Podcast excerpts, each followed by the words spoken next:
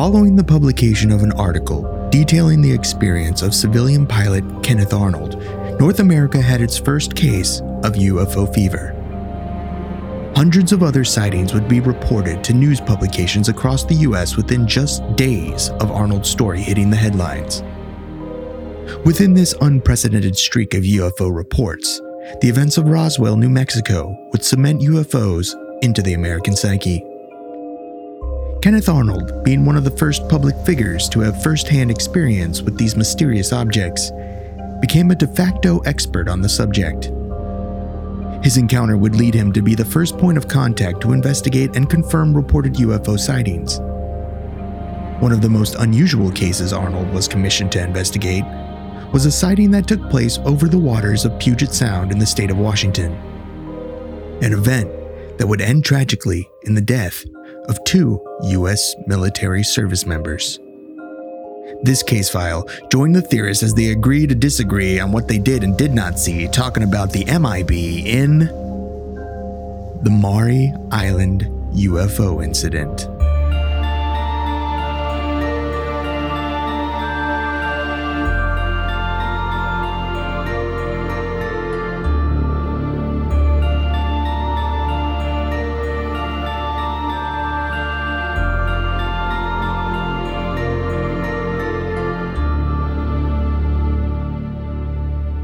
Welcome to Alien Theorist Theorizing Case File 201. I am Braden. I am Zell. I'm Dan. Uh, did you forget to say the title of the podcast? Oh yeah, I did. Maury Island incident. I knew I was like that's why I had such a long pause. I was like, uh huh? Hey, we're back to pre 100 where I couldn't get the intros. To I was gonna say, do you think after 201 case files, this would just be fucking dialed up and just sharp? After 200, it resets back to We're one. going back to our roots. this. Like we're going. Yeah. Yeah. Anytime there's a short break, we just forget everything. Just whew, it's gone. Uh, the Maury Island UFO incident. Uh, you know why I did that? I wanted to do some sort of play on like you are the father. Maury, Maury show. Maury, Maury, Yeah. Maury. Uh, Yeah. When you see Friday, TV the programming. infographic for this uh, is a picture of Maury, um, which actually it was great because Lady Bray was like, "Oh, what's going on with Maury? What's the conspiracy behind him?" I was like, "It's just the play on the eye." She's like, oh. Conspiracy is you Well, are she- the father. She's like, I Yeah. thought you, I thought you did something cool. Nope, not cool. Yeah, we're not we're not daytime TV cool, unfortunately. No, Um, Anyways, so let's get right into it. Back to 201 uh, Maury Island incident. This is uh interesting case file because it could be. Some people say it's the like OG saucer story, uh, OG Men in Black. You know, it's got a it's got a lot of the you know stuff that we now know is you know day to day UFO Yep. um, lore originates from this story. Pre Roswell. Yeah, it was like 13 days before Yeah, just a Roswell, couple which is crazy. before. This was like the fucking flying saucer heyday. Yeah. So wh- what better one to start off the next century of podcasts than a classic UFO tale?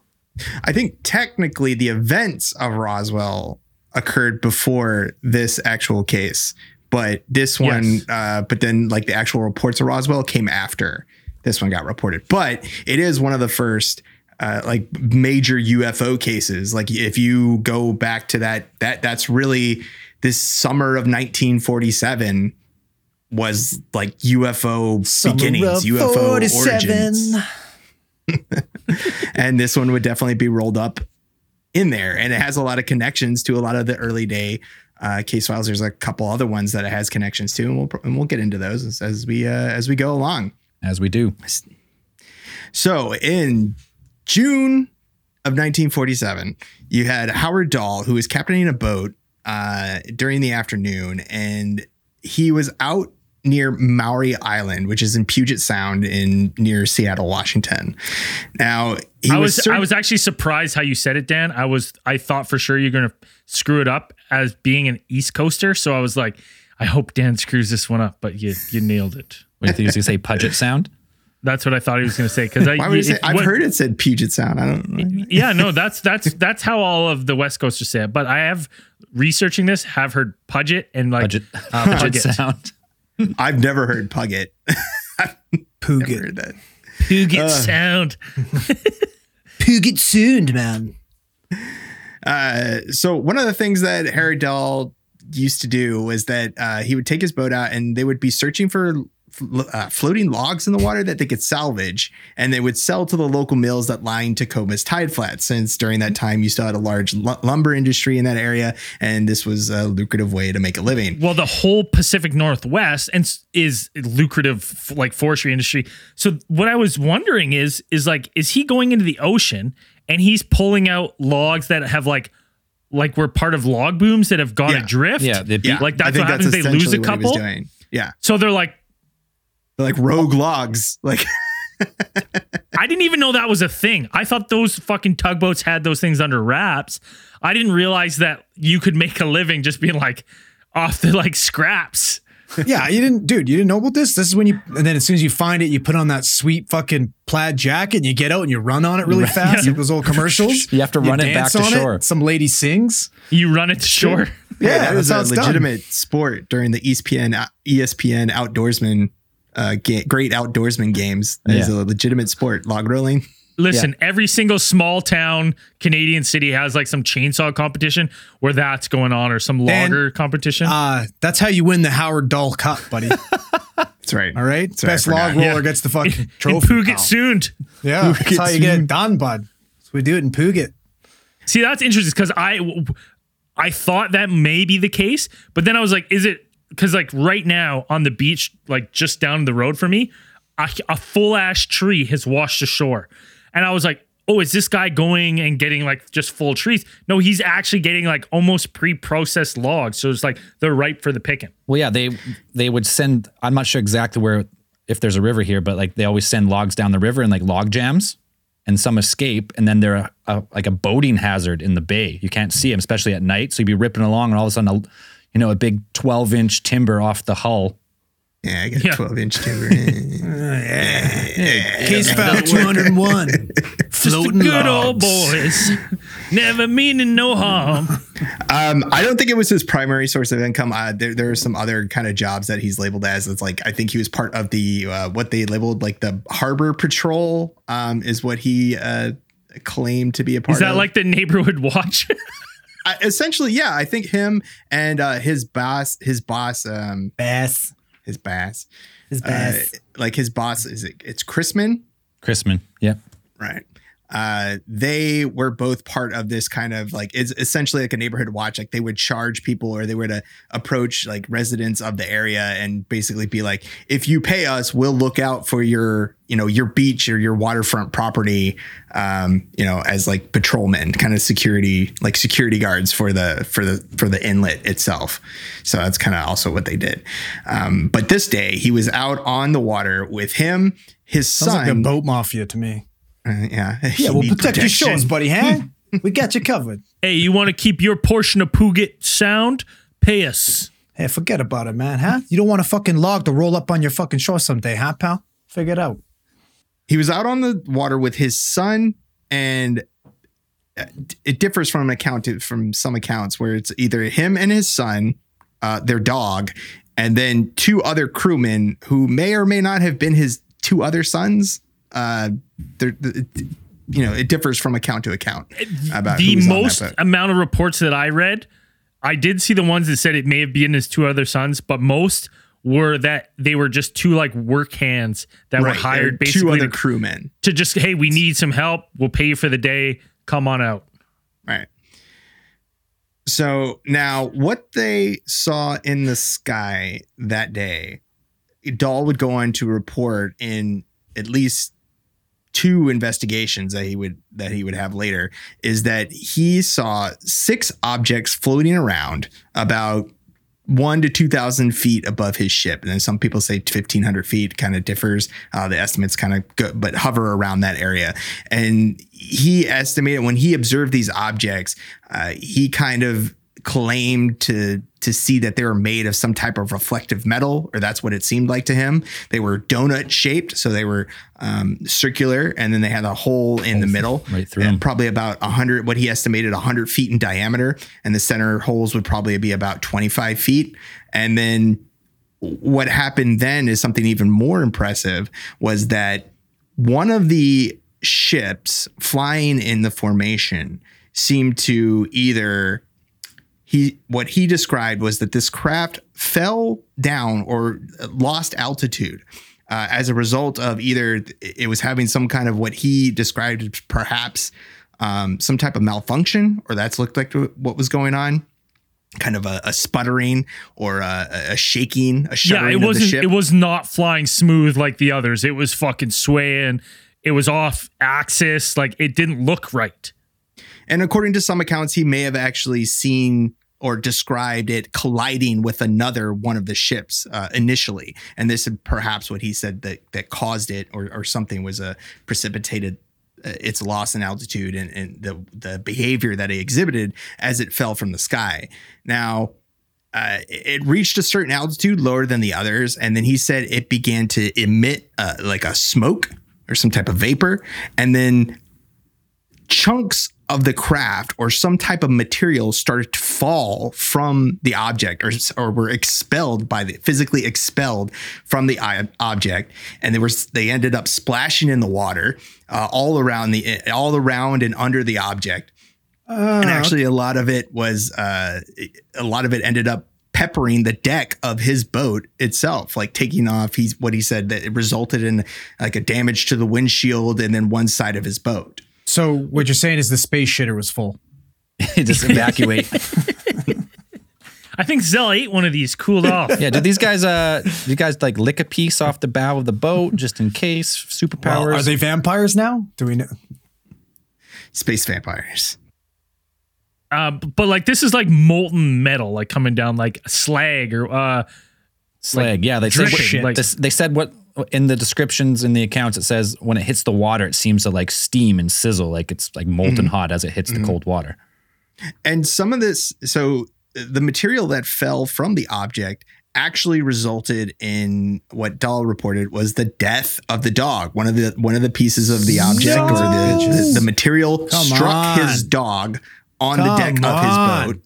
That's enough for an intergalactic war right there, you piece of Killing shit. dags yeah. with molten You slag can't- from you the sky. And then dags. not only that, uh, another piece of the material actually struck his son in the arm, either burning him or completely breaking his arm. Uh, according, uh, depending on which account uh, you get across the thing. And there is varying accounts of this because I read an account that it was his son that was burned by one bit, and one of the deckhands that he had brought on the ship got his arm broken from a piece hitting him. Hmm. So it's like I I I had read a slew of accounts, and one of them was that.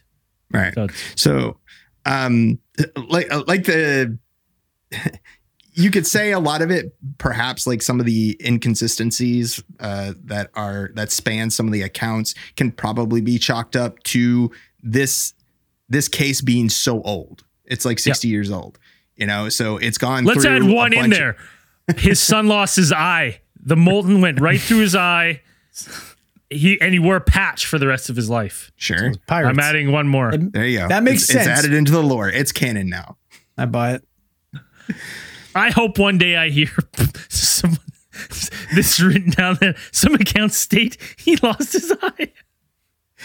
And now, from the debris, debris that landed on the ship, uh, Dahl said they re- recovered a few pieces of it, and he said that he found it to be a, a, like a pale white in color and sometimes and very lightweight for for the mass or you know lightweight for the the amount or the size of the chunks that they got, and that's what he described recovering from. Not only his boat, but they would go on to recover pieces of or what they believed to be uh, that material that was expelled from the craft uh, on the beach near where they had been that day.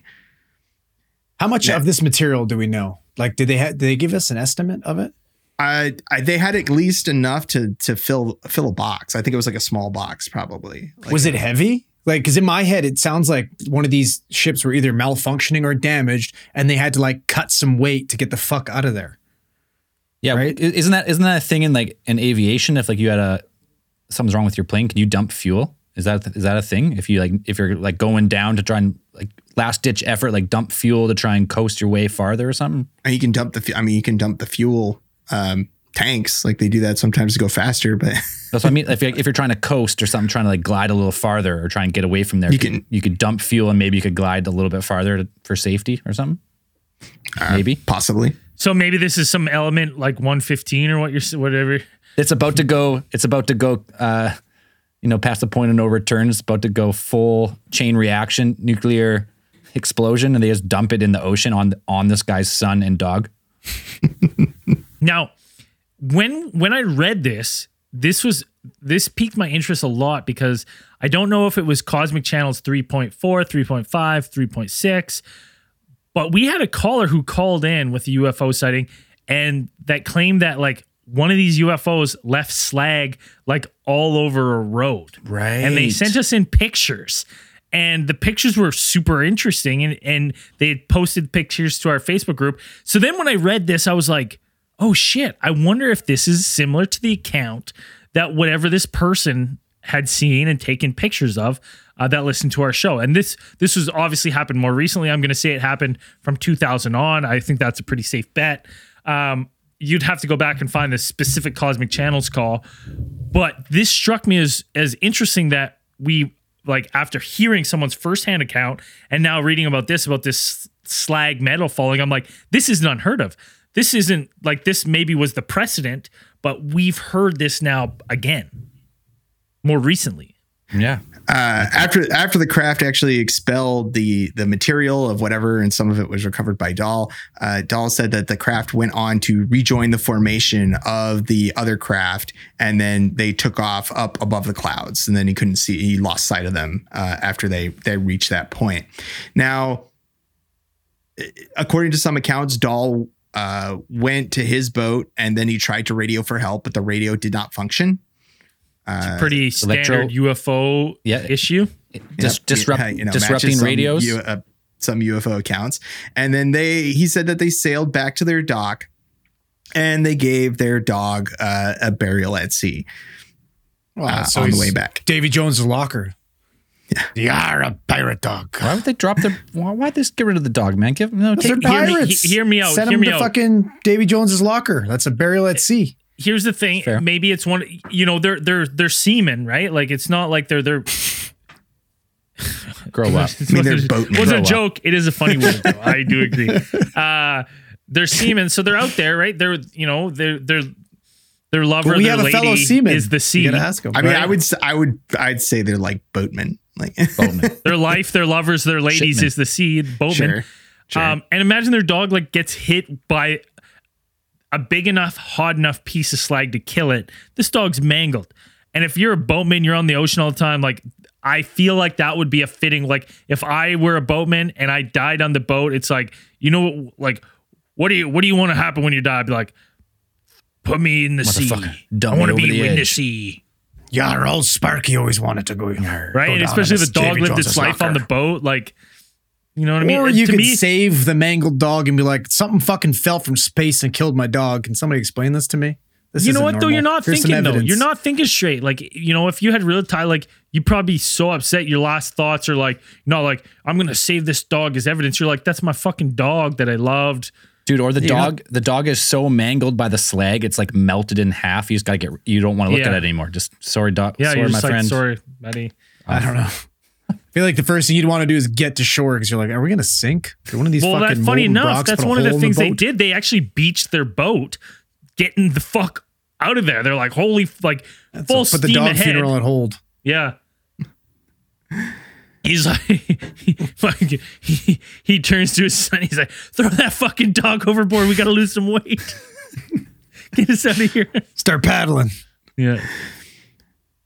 So all four of the witnesses would go on to report the event to local police, uh, t- saying that some crafts ha- or some craft had spilled out uh, some type of material out into the ocean, and, and they reported on what they had seen. So you have a firsthand account.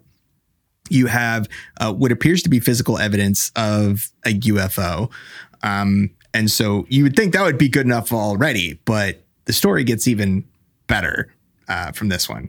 So Dahl took his son to the hospital for treatment. Uh, you know, if you're worried about the son, and then he told his boss, Fred Chrisman, who we mentioned before, uh, what had happened. Now Chrisman uh, reported that he didn't really believe Dahl's story. He's like, "You're always late for work, motherfucker." Do you want to You're know a always nice? taking days it- off. You want to know an inst- interesting fucking factoid about Chrisman? What? Uh, Chrisman was also called in as a witness for the JFK trial. Yes. Um, he was supposedly, according to Jim Garrison, he was one of the guys that was portrayed in uh, Oliver Stone's JFK movie. He was one of the prosecutors. He was post like possibly put forward as one of the fucking uh, what do you call it? The three tramps, uh, one of the shooters from the grassy knoll. He yes. Chrisman actually has an interesting you know, he has an interesting piece of history. We could probably do some a there- bonus there's, content there's on some bits of Chrisman. there's some bits of biographical information about Chrisman that are uh, kind Right? of interesting. Super bizarre, man. Not only that, but there are a couple of the ones we could probably get into. It gets we could- weirder than that. we could we could go down some rabbit holes with Chrisman, but they don't tie back into this case at all. No. They tie into other Um, cases, and maybe we should do an after hours on the guy, but interesting fella. To to try and verify what what Dahl had told him, Chrisman went back to the uh, the actual island and the area where Dahl said that he had seen these uh, craft and where some of the debris had had peppered onto the beach. And then he said that while he was actually gathering some rocks, which seemed to match the description of what uh, what Dahl said he had seen drop from the craft, he reported that he actually sighted one of the ships that matched the description of what Dahl had told him this donut shaped oh. craft made of a reflective material. And then he felt as this ship was watching him. And then as he was watching the craft and he was collecting this material, the craft took back up, took off back up into the clouds and then disappeared. So you uh, think they maybe were coming to like cover their tracks? Maybe. Perhaps. They're trying to recover some of that precious fuel they dumped. Maybe that shit was expensive. Yeah, I would imagine so. I mean, I do have I do have a th- working theory on what I think Chrisman saw that day. Um, Were they thinning the veil? well, yeah, a little bit.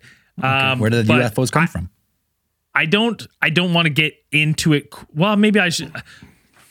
You're, It's you're tough because it's also tied into my. It's too late. I'm already into it. You're committed. All right. Okay. What what I think it possibly was, where it's like you know, if this is some sort of maybe this is some sort of human alien working relationship that we do hear about in later years, um, and the crash one was human operated, and this is them just coming back and they're they're monitoring the area, right? So they're they they know where they dropped stuff, they know where they left evidence, and they're just they're just keeping tabs on the area to make sure there isn't salvagers like this because whatever was dropped, like you said, was some sort of precious metal. Maybe maybe it was element 115, you know, whatever propels their ship, they lost some and or it's some unique type of metal that they don't want in the hands of someone else because it is so rare on earth or doesn't exist at all.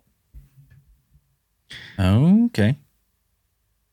Yeah, so covering their tracks. Yes. Try and get rid of whatever they dropped there. I like that. So, according to uh, histor- some historians and, and accounts, uh, the next morning or several days later, depending on where you read it, uh, a mysterious man appeared and contacted uh, Dahl and seemed to have something to say to him on the subject of this craft. It knew what he had saw, or they knew. So like some type of authority figure, like someone like on a looking to investigate kind of thing. Indeed. Somebody driving an all black Buick potentially. Yeah. Yes. Yes. Wearing Where red we heard that? lipstick and doing magic tricks. Perhaps dressed Make- in dark colored clothes. The cap. Taking things you thought you saw you did not see. Yeah. All right. Okay. And Fear him, jeer him. Don't want to get near him. I mean, luckily for for Mr. Dahl, the good guy's dressed in black. Remember that. Remember that? Remember that. the you know this mysterious man in black he, he's he's quoted as saying i know a great deal more about this experience of yours than you will want to believe which is a super fucking weird thing to say because to me that makes me think that maybe they lost some time out on the boat and they didn't even realize it Well, I think luckily for us too, they they actually had this conversation out in public. And I'm pretty sure, yeah, I'm pretty sure that they had somebody they like they had this conversation actually at a local breakfast, you know, spot in this city, and we had somebody actually overhear this entire conversation. is uh, Mr. Dahl. I want to thank you for meeting me today. Ah, yeah, no problem. Are you wearing lipstick? Hey, listen, don't worry about that, okay? Now, what do you remember that happened? What do you remember? Morning, sweethearts. Can I get you guys some coffees? Yeah, yeah. Listen, yes. Uh, get us some coffees. A black. Uh, he'll take. Just bring some cream and sugar, and then just leave us alone, okay? Well, of course, honey. Don't mind me. Don't mind me. Okay. Now, Mr. Dahl. About Sweetie, I'm so I'm so hard sorry. Did you guys want sugar in your coffees? But black is fine. Just there's cream and sugar on the table. Of course, my apologies. You guys are sweet enough. Don't worry about it, honey. I'm out of here. Yeah, thank you. Now, Mr. Dahl. Now back to what I wanted to talk about here. Yesterday, what? Ha- Now, Yes. sorry, this, uh, who wanted decaf? Did you want Jenna over here with the lipstick? Did you want decaf? Excuse me. your La- no, no one. It's we're here for Ooh. breakfast. There's no. He's de- feisty. no one wants. to- Listen, you're feisty. I like that. I'm out of here. Don't worry about it, sweetheart. I'm gone. I'm a ghost. So, uh, you guys going to tell me who or what killed my dog? Mr. Dahl. That's quite complicated now. I want to get Now, honeys, do you guys want to hear the, the the breakfast specials here? Now we got a killer. We got a killer bacon and eggs. We got really good steak and eggs. Garment lady, god damn it! I've already, I've, I'm Uh. trying to have a conversation. I, I'm getting, I'm getting pretty hungry. Uh, I mean, do, do you, do you guys, uh, what do you guys got for Benny's? You got some good toppings out here out west. Oh yeah, sweetheart, it's great. Don't worry about it. It's coming right up. Uh, the fact that they, I don't know who initiated the breakfast meeting, whether it was Dahl or the Men in Black, but the fact that someone was like, "You want to hit this diner?" and uh, hey, mysterious stranger, I don't know, we can meet over breakfast, or that Dahl was already there for breakfast and he just slid in and was Slid like, in. "Mr. Dahl, I've been watching you." And Dahl just looks up in astonishment as this guy has a bald ass head and he's wearing makeup. He's like, oh Yeah, shit! and the server comes in. He's like, he'll have it medium with bacon, the lumberjack special, cream, two coffee. Either way, I'm pretty sure if- Dahl- Dahl, I think Dahl, uh, in, in his account, he said that the he was contacted by this mysterious man, and he invited him out for breakfast, and then See, that's started even kind of leveling weirder. these these vague, uh, what Dahl took to be threats, Veiled uh, threats. against him. You know, telling Invited him, him out for some conspiracy coffee and some fucking Yeah. alien eggs here. Yeah, Threaten you him. can very well put that. And Neuralize him right in the diner. a lot of UFO historians would put this as the origin for the Men in Black. Like this is probably the first real modern account you have of some type of person claiming they're part of some uh, some organization uh, and and you know, Unnamed. leveling. Telling them, you know, you didn't see what you thought you see. We know about this. If you talk to any about anybody about this, something bad is going to happen. Yeah. More empty threats from these fucking guys, though. Like, come on. They've never done anything in any of these stories. did this Man in Black or Man in Black? Did he make threats against Dahl's family, or did he just say like, "I know more than you Nothing- No. You wanna you wanna Nothing fucking go the way your dog did, buddy? You better shut the fuck up. I, I think uh, it, it's been uh, it's been established that he's kind of like he told Dahl pretty much the the sentiment was if you tell people about this or if you go public with this knowledge, uh, you know it won't be good for you. I think is pretty much It's- the well, general mm, consensus and is what he and like said. like based on what we're going to hear next, like Dahl does tell his story, and things don't go that great for Dahl. Well, it's worse for other people, but It it's is. funny because like whenever you hear about these guys, it makes you just like makes you really think that like the movie and the song, it's all fucking MIB propaganda. They're trying to make you think that these guys are all cool and nice and good guys dressed in black. Remember, no, they're scary and they wear lipstick and they threaten you, and it's not good. None of these guys are nice. They're pieces of shit and they're terrifying. It's not He's like, Will you don't even know Tommy what Lee happened to you. Jones is terrifying. I mean, I know. maybe it's a maybe it's a newer, gentler MIB now after the Will Smith generation took over. I mean, Tommy Lee Jones would be a pretty scary guy. He's badass, to dude. into. Yeah, but he's he's had that little lovable, you know. HK had a little bit of lovable side to him. Yeah, the gruff, right? Like yeah. Just wants to be a male, Soft heart. and be married. Doesn't you know? Now, um, post you know Man in Black encounter, you have Dahl's story uh, makes it again. They they report it to the local police. It makes out to the local papers. So the story starts circulating about. Uh, him and Chrisman being involved in sighting one of these UFOs. So it, it, it's not quite clear how it gets out to as far as say Chicago because you get um, you get Ray Palmer, who's the editor of Amazing Stories. Uh, Yeah, science, we've heard popular science fiction. a bunch magazine. about Ray Palmer in the last 200 episodes. This isn't the first time I've heard the name Ray Palmer. Palmer. Yeah, that's uh that's fucking Laura Palmer's great uncle, isn't it?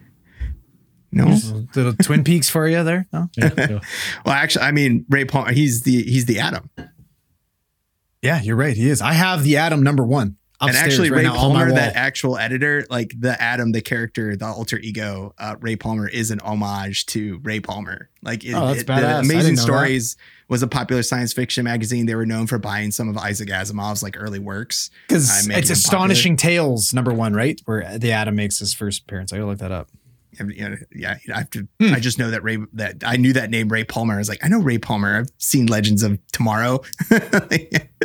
uh, now, Ray Palmer had a relationship with Kenneth Arnold, who we've probably mentioned. I think we've All mentioned at least Comics. once uh, on the podcast. And Kenneth Arnold was one of the people who had one of the first really modern uh, accounts of an encounter with a UFO while he was flying uh, eh, around June 24th, 1947, that very same year.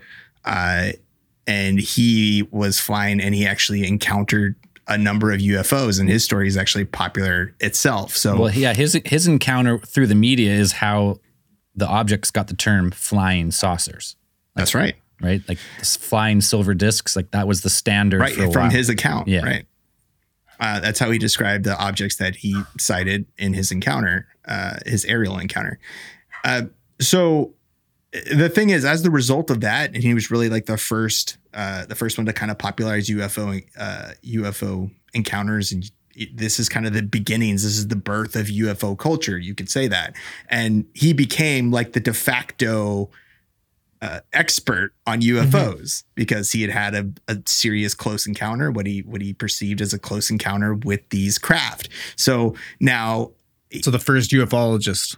Pretty much, I mean, he had this encounter, the first real believer, whatever you- whatever you want to call him. the first Uh, theorist. He became really the first point of contact for anyone kind of interested in UFOs. So um, he had a relationship, like I said, with Ray Palmer, and Ray Palmer actually asked him to uh, to go and interview Chrisman. Now, uh, Kenneth Arnold had actually been in the Pacific Northwest and uh, investigating. Like his his encounter with UFOs kind of began his his what his you know that started his future of just becoming a you know a, the first. I don't know. You want to say first ufologist or whatever, but he Yeah. pretty much after this, his encounter, he started investigating UFO reports like all over the United States. That's pretty much what he did.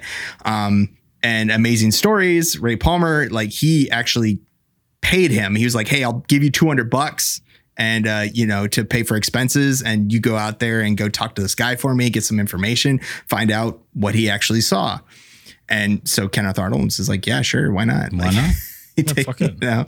Um, Kenneth Arnold sounds like a really amazing kind of person because it's just like he, he shows up in a couple of UFO stories and it's like Dude. this dude like he's a pilot so he's just flying his own plane around the United States. I bet he's. I bet he had that dope ass like brown bomber jacket with like the fur around. Some aviators that he'd he'd come and whip off. That's how I picture him, or some type of like some type of like Kenny Arnold, yeah. Big collared Um, fur coat. aviator slash UFO specialist. So Arnold arrived in Tacoma, Washington, uh, where where Dahl and Chrisman were residing in late July, and he actually kind of contacted his friend EJ Smith, who's also uh, in the very beginnings. He he was also critical to the beginnings of uh, UFO lore, as EJ Smith was another person. Uh, he was actually a pilot for United Airlines, I believe, and he had an encounter while flying out of Boise, Idaho, uh, that year as well with some type of craft. What he described seemed, uh, you know, these silver. Uh, these silver UFO crafts. And I think Arnold and Smith actually began their relationship when they were being interviewed by like federal agents like they're they were they were in Chicago or they're in some place where they were being interviewed about their encounters they were both there at the same time and they kind of started up a relationship uh, through their shared experience kinda like that thing so that's telling to me. Like imagine imagine being someone who's seen something and you're like, this was not something from here. And you meet one other person who's saying very similar things to you, and you're like, God damn. You've seen it too? You've seen one too. And they're like, yes. You instantly have the connection of the two of you have seen and know something that no one else does. And you know something for sure. Are you And crazy? Because I'm fucking crazy. Yeah. Should we crazy together? is- Let's fucking do it. we're not alone, right? They're like, hey, they keep- Hey, Yeah, hey, buddy. They're like the first, the first like the, the first conspiracy MUFON. bros. the first MUFON, the first two. Co-conspirators. yeah i mean they're they're like the dynamic duo of ufology in the very beginning like it's it kind of felt like they kind of got together again over their shared experience and they're like you've seen something i've seen something we both can't explain it nobody can really tell us what we saw but it sounds similar Aliens. so why don't we go look for more like why don't we look for more people who have Yeah, they're putting together a super seen. team. this is ex- this is Ma- this is Magneto and uh, Professor X. They're going to round up the other mutants. Before we get a little more into uh, Smith and Kenneth Arnold in Tacoma, Washington, let's take a quick beer break, refill. We'll be right back. Yep. There we go. Here come the men. We're back. Whoa. so now you have Arnold and EJ Smith uh, going to interview Dahl and Chrisman. Really quick, I think we need to add Ken Arnold to the Manly Triangle. Kenneth Arnold. We can. can we- Yeah, Yeah. Ken Arnold. That's a fucking. Well, now you're making a man's name. square though. Can we do that? Yeah, he we could be right in the middle of it though. He could be right in the middle of it. He's probably got a toenail on, on the end of his penis too. He's a fucking badass. Yeah, I don't want to Kenny be in that club. I hope I'm never in the club where Yeah, where you have have the the toenail at the end of toenail on your penis. dick. It's a burden, Dan, but they carry it with pride. Yeah. all right. It happens when you get so much that the tip calluses. You're just you're just so get so much action. Followed immediately by syphilis. horrifying. Uh, yeah, it's either that or some sort of terrible STI. So now uh, the events of uh, Arnold and Smith's interviews with and, and subsequent interviews with Smith, uh, Dahl and Chrisman kind of covered between July 31st and August 3rd. Now there's a lot that is packed within these couple of days um, that happens now, and, and some of it's actually quite interesting and quite some of them are kind of curious events that happen. So with uh, Arnold and Smith arriving in late July, the two of them met Dahl and Chrisman, and they went out to ex- the first thing they wanted to do was examine Dahl's boat, and then conduct a you know an interview about what Dahl saw. Now Dahl and Chrisman uh, did not produce pictures, which Dahl and Chrisman had both said that uh, one I believe one of them had actually taken photos of this craft. I think Dahl, when they had beached the boat, had had accounted in one of his accounts he had said that he had taken actual photos of the craft um, and they couldn't produce those actual pictures uh, of what they had taken well, you know, when I first read that, I was like, well, that's kind of suspicious. But then I also forget that this is also 1947. So, you know, the quality It of takes- these Dude, cameras. think about how long it takes for that little woodpecker to chisel into the fucking stone a picture of the, you know, Yeah. like fucking Flintstones. Right? exactly it wasn't exactly like It- that but it- it's um, not- I've seen it on Flintstones, Dan. It's- that I was mean, pretty much film and stuff was a little more readily available and stuff, but you know, to get it developed, it's it's it, this is it's not like f- fucking fifteen minute Walmart. You know, you drop it off and show it back up at your one hour photo. Like it it it. It wasn't as easy or readily available as it is now. So the fact that they weren't able to produce photos just a little more than a month later didn't really surprise me that much. And some accounts say that they weren't able to produce these photos because there had been damage to the actual negatives themselves. Uh, in some reports, it said that they had like uh, there were holes in the negatives that had been produced by some method, and then it's Convenient. all right. Convenient.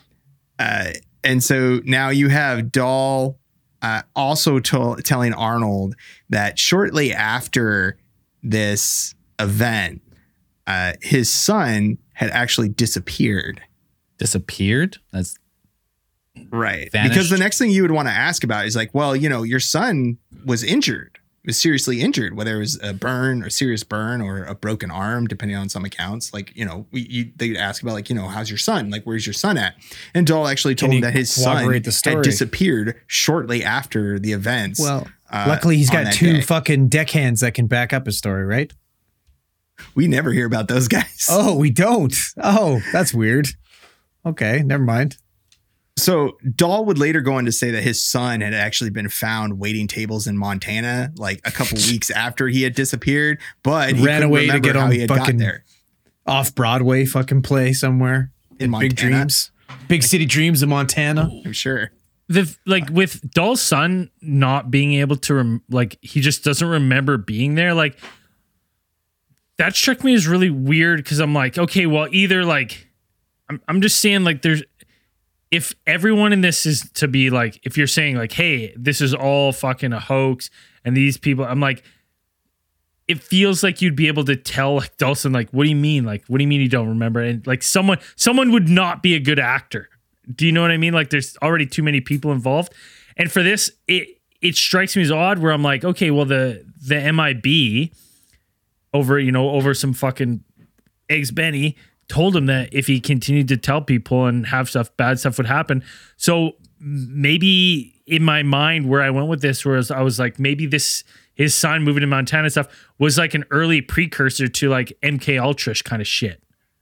Right? Where they Or maybe he just didn't want to play along with his dad's bullshit, but didn't want to out his dad. or maybe he was traumatized by the event. He had to get out of town. Like his dog died. Dog That got would fuck me melted by molten slag from the sky. He got his arm burnt. He said, "I'm out." Broke did his arm Fucking too. out.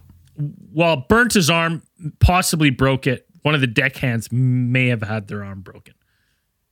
That we or for We all we know, know. they could have fucking died. We didn't. Yeah. We don't know much with The about way he, with the way with the way Dahl throws people over ship once he he would have wanted to be in the sea. Wait, this guy broke his arm. Throw him over. He's gone. Hey, He's- put some of that fucking- slag in his he's outta pockets. here. Yeah. Throw him in. So now you have these kind of three leads. You're like, okay, well, they don't have the dog. Uh, they don't have the the two crewmen to back them up on the story. Uh, the son has mysteriously disappeared and hasn't been found, and is not there to be questioned uh, to verify or collab- corroborate their you know their sighting.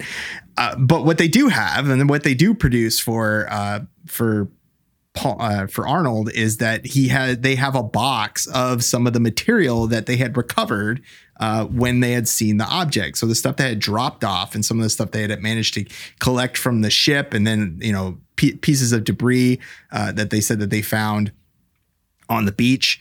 Uh, they could produce this, and they you know they showed it to Arnold, and uh, uh, Arnold you know understandably excited at being able to actually physically you know interact with a with a material from a UFO uh, got on the phone and contacted uh, an Army Air Force intelligence officer uh, who he's acquainted with Lieutenant Frank M. Brown.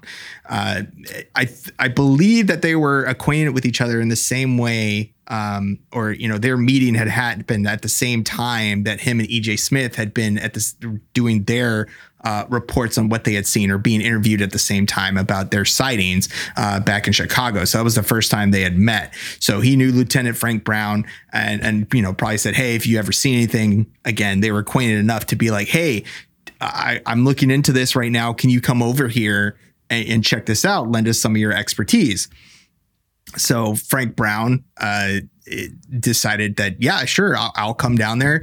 Um, you know, they had the the time and the resources to do it, so he flew up from Hamilton Field in California, uh, along with a company of another officer, uh, Davidson, and these two men went on to interview. They, they got there uh, rather late on uh, is it July? Uh, in July, like rather late at night. I think they they didn't really meet with both Dahl and Chrisman until like eleven thirty at night or something like I that. thought, yeah, I thought they flew came in. like mid. They flew midnight, like to get there. Well, and that's interesting because it makes you think. It's like, is this is this something that's piqued their interest enough? Is this something that potentially was already on their radar? So like, fuck, we got to get there. We got to see this. Is this is a really good case, or is it the fact that like World War II had ended what like two or three years ago, and we're like pre Cold War, and they're like, anything comes in like this, we need to fucking figure this shit out now because this could be the goddamn Russians. Exactly. So that that's what I thought when I first read it. I was like, okay, so Roswell happened. What was like? So Roswell happened after this. It was in Thirteen days before. So July 7th was happened. Roswell 47. This event happened before, but they didn't come forward right. It didn't like make the papers right away. Right. So by that time, like Palmer and Smith, they get there. And now Roswell has like, it's gone through the full zeitgeist, right? It's gone like, oh, the mil- recovered UFO, military recovers UFO, blah, blah, blah. And then it's already been reversed. Like, no, it's a weather balloon. So there's already, now there's this like mass hysteria about what this Roswell craft was. So you get this story coupled with Palmer, who's already friends with these guys. He calls them up like, "Hey, listen, we might have like another Roswell here." They're like, "We'll be we'll be right there." They just fly right yeah. up. We're already in the air. Yeah, We've been circling, just waiting. uh, you've already got the, the the Cold War ramping up, so I'm sure you know the general sentiment could also be said that it was like they wanted to get out there and see if this was actually some type of Soviet technology, that this is something that the Yep. Soviets were using to either observe or um, you know for military purposes or whatever. They just wanted to see what it was. Um, so Brown and Davidson traveled out there. They flew out there uh, rather late at night, um, but they're also pretty keen to get back um, early uh, August 1st. So they flew out there July 31st, like that day. And then, um, you know, they got there 1130. They had their interview uh, with with the two men, Dahl and Chrisman, you know, uh, after pleasantries with uh, with Palmer and EJ Smith, who they knew, and you know, kind of conferred with them about what what they had their thoughts on what what the material was.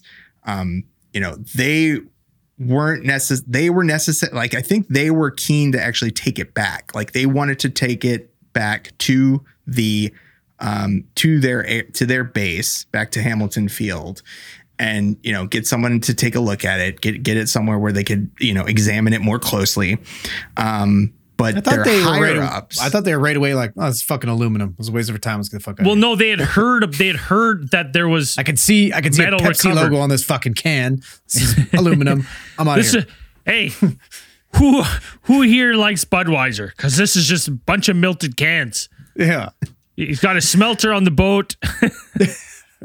well, that, that's what they said. They said they in the readings it says like they kind of seemed like they knew what it was, but they didn't want to like upset Arnold because kind of friends. So they just kind of like took it and left. right. They they took the box. Um, Hey, when yeah, you guys forgot their- it. Oh yeah, shit. Well, Yeah. yeah, right. I It's think- super important. We better get this to the lab right away. It, it You couldn't got it, possibly went Kenny. like that because Yeah. I think they were going to leave. Like they saw what it was and they they had their uh, assumptions or from their expertise, like their experience. They're like, this is this is just regular aluminum. There's nothing um, there's nothing unusual about this material or nothing struck them as being out of the ordinary.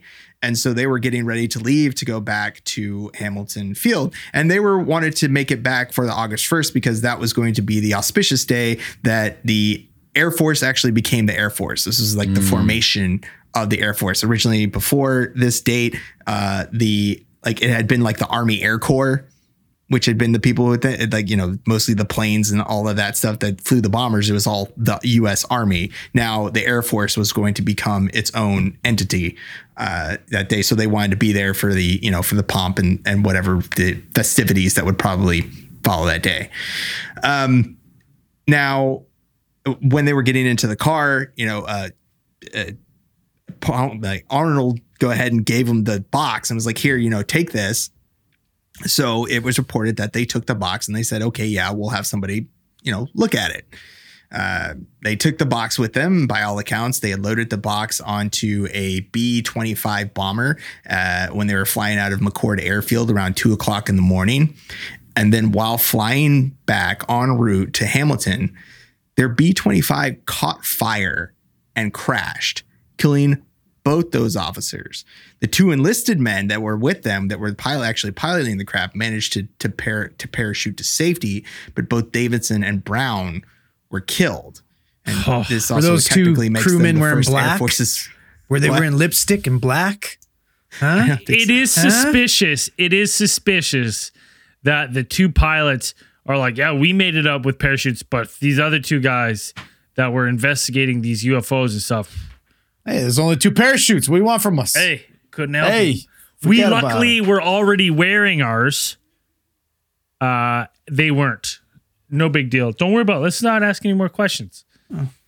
So you have this crash of the B 25 bomber itself. So not only is the crash a little bit or seems a bit suspicious, but you had five anonymous calls that were reported to a writer, a writer for the Tacoma Times newspaper that occurred between July 31st and August 2nd.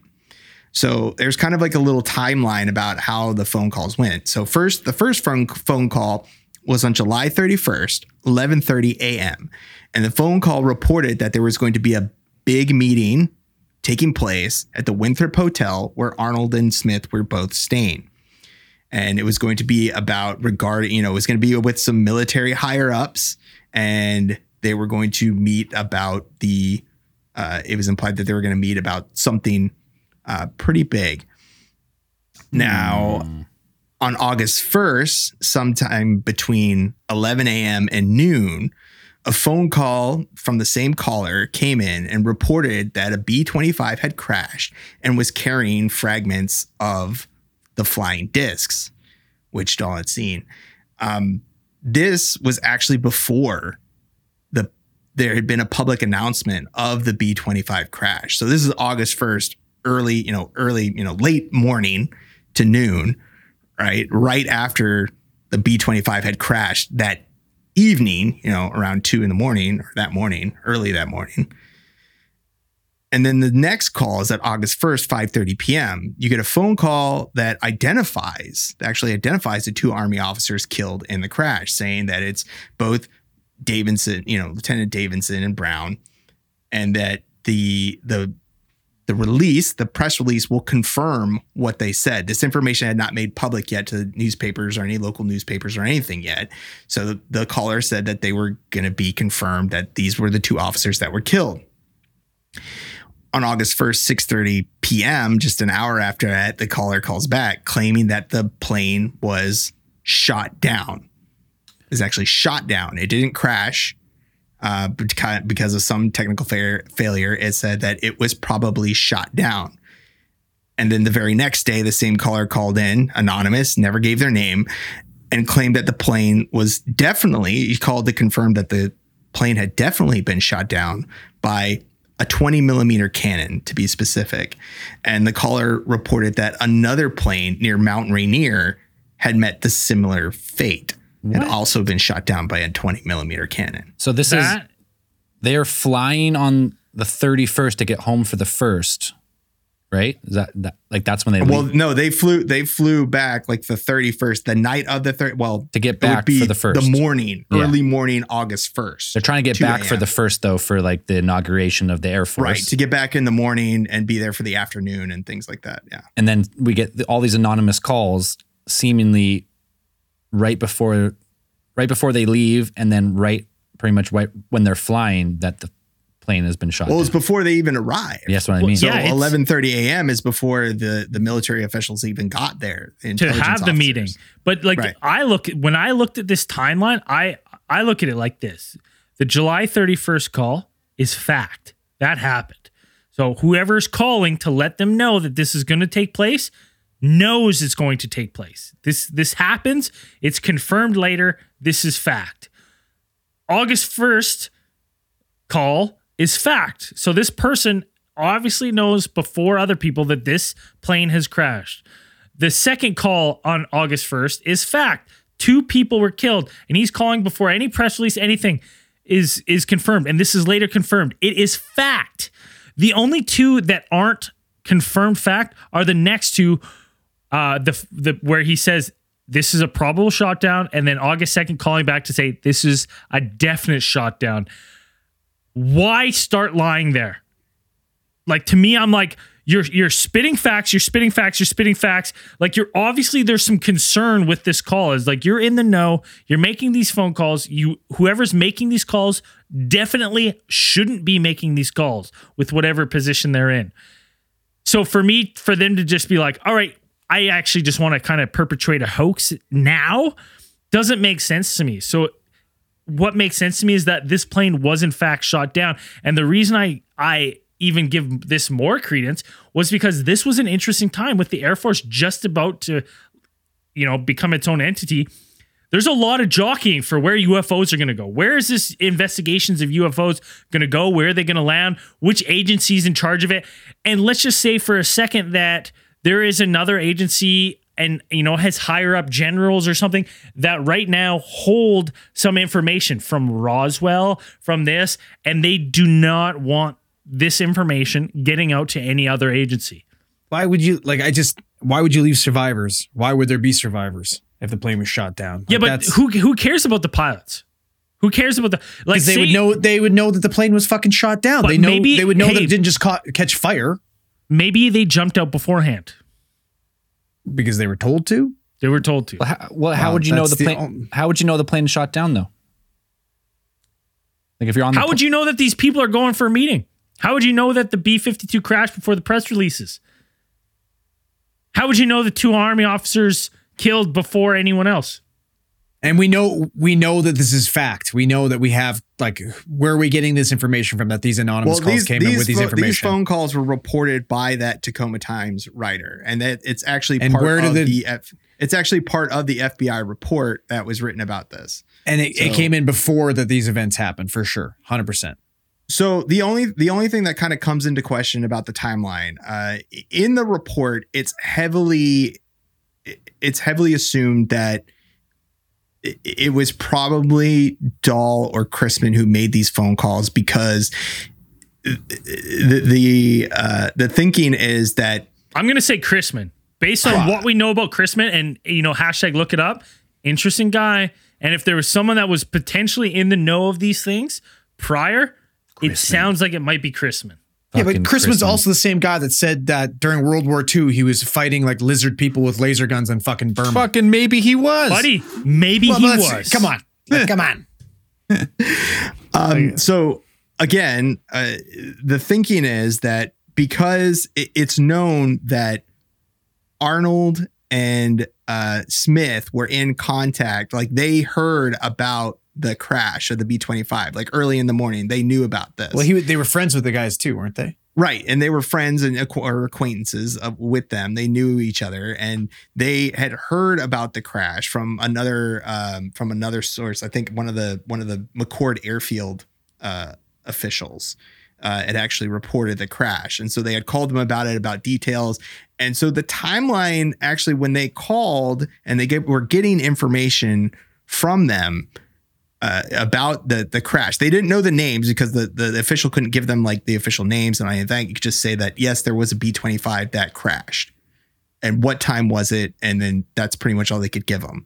You know, did you have any? I think they pretty much their line of questioning was, did any other B twenty fives fly out after, you know, after two in the morning uh, that night? And the answer was no. So then Smith and uh, Arnold knew that it was you know it was a very high probability that it was both brown and davidson who were on that plane and that they had perhaps died. And this information became you know they became privy to this information you know early in the morning. And they were with chrisman and dahl when they were making phone calls to uh, the mcquarrie airfield. So it is possible that either two of them could have perhaps been making phone calls uh, making or could any one of them could have been the anonymous phone caller. I don't I don't doubt that one of them could be. But what I'm saying is I still believe what the the anonymous caller had information, and I believed it had enough information from inside sources that it piqued the interest of the FBI after after these incidents.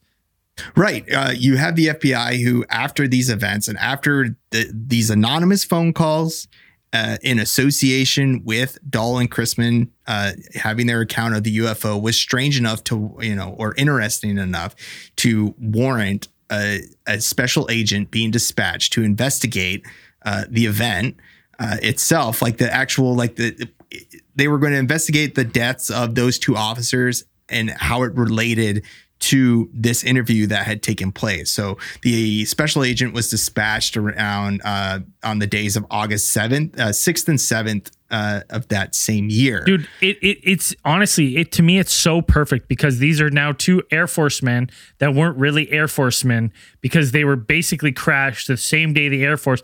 They're basically in limbo. Like I'm like, why is the FBI handling this? And not like the agency that they represented, but they were in some weird fucking limbo time between being Air Force men and Air Army Corps or whatever you said. I'm like, they were in this weird limbo. This was honestly a perfect time to just wipe everything they found, everything they brought off the map, in my opinion. So the box. I mean, it makes sense to me that the FBI are investigating, especially if this is all based around a fucking hoax. You lost two fucking officers' lives from this. You brought them out for no fucking reason for some. They're not aluminum. FBI agents though. You didn't lose FBI. Doesn't you didn't use matter. you didn't lose but Scully and Mulder. Yeah, but you still who who do you have that's investigating these at this point in time? Right? Like, do we know? Do we have some type of Air Force fucking police or whatever at the time? Air Corps, Corps police, military police that would take lead on this, or would it be normal for the FBI to take over? I mean, it's not like you have NCIS or anything. So That's what like I'm you- wondering. You know, you'd send like the FBI because it has its.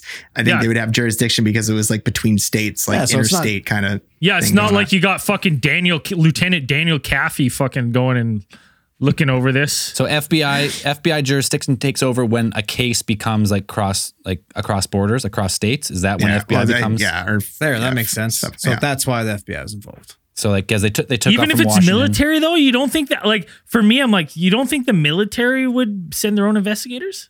I mean, NCIS, the Navy, like the Navy has their own investigative services, and I'm not sure. I'm not sure about the other ones. I don't know. Yeah, but the Air Force them- wasn't even existing at this point in time, so they wouldn't have their own. Exactly. No, exactly. That's why the FBI showed up. Exactly. I'm not 100 percent clear. I mean, somebody could look it up and probably tell us like when the like if they have internal investigative services and when they were established for the military for the U.S. military. But off the top of my head, I don't know. What I'm saying is this is such a perfect time where like, you know, when this is all happening, it's now the Air Force and they're going, "Hey, w- what happened with this B52?" And the U- Air Force is going, "Well, we don't know. We just started. It's the it's the Air Marine Corps. Like, we don't exist anymore. We're not doing Yeah, shit. but wouldn't the It's F- you guys?" I don't. and I they're like, don't. "We don't I even have the I really. fucking." I don't think it works like that. the FBI would have It's ta- like, would have investigated this no an matter entire what. Plane. We lost a B twenty five bomber. Somebody's going to be responsible. I mean, I don't think. It, I, I Yeah, but who? That's the thing. It's a think it works perfect time where they're like, "Who?" And dude, got, like with the government red tape and shit, I'm sure they were like arguing about whose responsibility it was. I'm sure. Yeah, but no it. matter what, the FBI would investigate, would they not? So, I mean, the FBI investigated the not necessarily. The, I don't think they investigated the crash. I think the crash was a military. The the crash retrieval, um, you know, and cleanup was a military operation. That's known. Uh, you know, they had blocked it off. Uh, there are reports that they didn't let in any um, uh, of the civilian. Uh, law enforcement agencies, like I think some of the local sheriffs were were denied entry into the airplane crash area. But I mean, could also Yeah, not letting ar- Roscoe Pico Coltrane come in there and fucking muddy up your crime scene. um, you know, it was a, a pretty, uh, to some accounts, like it was a pretty wide uh, crash field. Like it, the way the plane went down, um, uh, from investigations later, reports said that there was some type of there was a fire, um, or a failure in one of the like the exa- exhaust pipes on one of the wings on one of the, On the, the wing mounted rotors, Yeah. and then it just pretty much burned up the engine like super fast, got Yeah. insanely hot, and then Or- ripped off the it was hit by a fucking 20 millimeter cannon and exploded the wing on the, Two on the people fucking. lived though. Yeah, well, here the, the official story of the investigation was that Davidson and Brown, so they're the they're the pilots, right? And the, the other two personnel in the back, the the wing, the engine's on fire or the exhaust on fire. So they can keep the plane at altitude and controlled for a bit. So they tell them like, hey, strap on your parachutes. Like uh, this is like, you know, prognosis negative here. Like this is going to go down. Some of the accounts I read, like they actually kicked one of the guys out of the plane. Like here's pull the ripcord as you fall, and like kicked him out. And as the pilots tried to like control the plane, the actual wing broke off Right. ma- making it so the pilots could not escape the plane because the wing hit the tail the tail um, the tail fin and sent the plane into a downward like uncontrollable spiral and that's why two Right. lived So like and the two wing like sheared off. Yeah. Uh, after becoming so hot and just like hit the side and then just made it. It been into an uncontrollable spin and then it was like they couldn't get out. Like they would just be pinned inside the craft at that point. but if these guys were in on it, they totally could have fucking just killed these guys and then fucking popped out and been like, oh, the plane crashed, caught fire. You know what I mean? They didn't have to shoot it with a fucking cannon to kill these people yeah but what and cover up the evidence. that's what I'm saying though say they did sh- it what hypothetical it was shot by a cannon it clipped the wing it lit it on fire. Like you don't hear the cannon fire when you're in the plane because if they're shooting from the ground or whatever you're not going to hear the pop of the shell. They get a lucky Yeah. shot. It hits the it hits the Somebody wing would. no I'm just saying like you know hypothetical that's the thing about the 20 millimeter cannon. It's like okay so you're gonna down it in like one shot I'm like, just saying- that would be difficult i think from anyone like a single 20, 20 millimeter shell. I mean multiple shots maybe but would you take the risk of your 20 millimeter cannon being fired off and being being heard by people in that area? Forget like this is a remote area so maybe yeah but you'd have to drive the 20 millimeter cannon out into that area and then you know i mean logistically it, it sounds pretty difficult like the area that it crashed in is m- mostly inaccessible even the local sheriff said that they had trouble like getting people up there um you know to to help with like the crash effort Sounds like they had a good- the pretty good recovery plan. efforts or they get a couple So- fucking parachute ninjas that come up behind these dudes while they're fucking flying the plane, slit their throats, and jump out the plane. yeah Problem solved. Bingo, bango, bongo. Yeah. Easy peasy, lemon squeezy. super no you know, cannons, black no men flight suits you know they came in from the side and you know or flying laser guided No, sharks I don't no, know. that's Could stupid. We're gonna shoot of him with a fucking cannon. gonna make our point. Well, cannons accessible, laser guided air sharks are not. uh, you've never seen sky sharks yeah so. you're right forget forget about my hypothetical you're right you're all right it's all good continue on I liked your hypothetical. I didn't get a chance to finish it but it's all good finish it. I'm saying hypothetical, if a cannon hit the wing, the pilots did not know what happened to the wing. It's on fire. The plane's not falling out of the sky right then, right? So then you're like, oh, we're on fire. I don't know what what's fucking happened. The fucking siren's going. They go back, put on your parachutes. They kick them out of the plane. They try and recover. The wing shears off, hits the tail fin. Down they go. The rest is history. Just saying. I like it. I Just like saying, it. if hypothetical, if a cannon was used or another plane or fuck, maybe it was one of these goddamn UFOs didn't want you to find what they took on board the plane, they shot it down. God damn, who knows? I, I'm just I lean heavily. I like your theory and I subscribe to it because the anonymous caller was right three of five. We cannot confirm the fourth and fifth call. But why start making up stuff then? You're just making stuff up out of the blue. Everything else you would have to have a no. Right? Like they identified the two army officers killed. Yes, it could be Dahl or Chrisman and they would know, but that would have to be a 50% guess. Like they're like, hopefully it's the two that we met that died and we're right. Right? Like they would they would have to make a guess because it, it didn't have to be those two that survived. It Well, could have Maybe It- they it- weren't started investigating them earlier. Like got a contact, be like, we need to talk to you. The two people you met with fucking died in a plane crash, so we need to figure out what the fucking conversation was about. And that's how they knew that those two de- guys died. maybe. Right? That's why they're in the know. I mean, they knew about. They were in the room, you know, according to the FBI reports and like the deposition by uh, EJ Smith and um, like uh, Arnold would go on to give the the FBI and like the local investigation offices. Like they gave depositions saying that those two men were in the room when they were calling about information on uh, uh, on Brown and uh, on Lieutenant Brown and Davidson.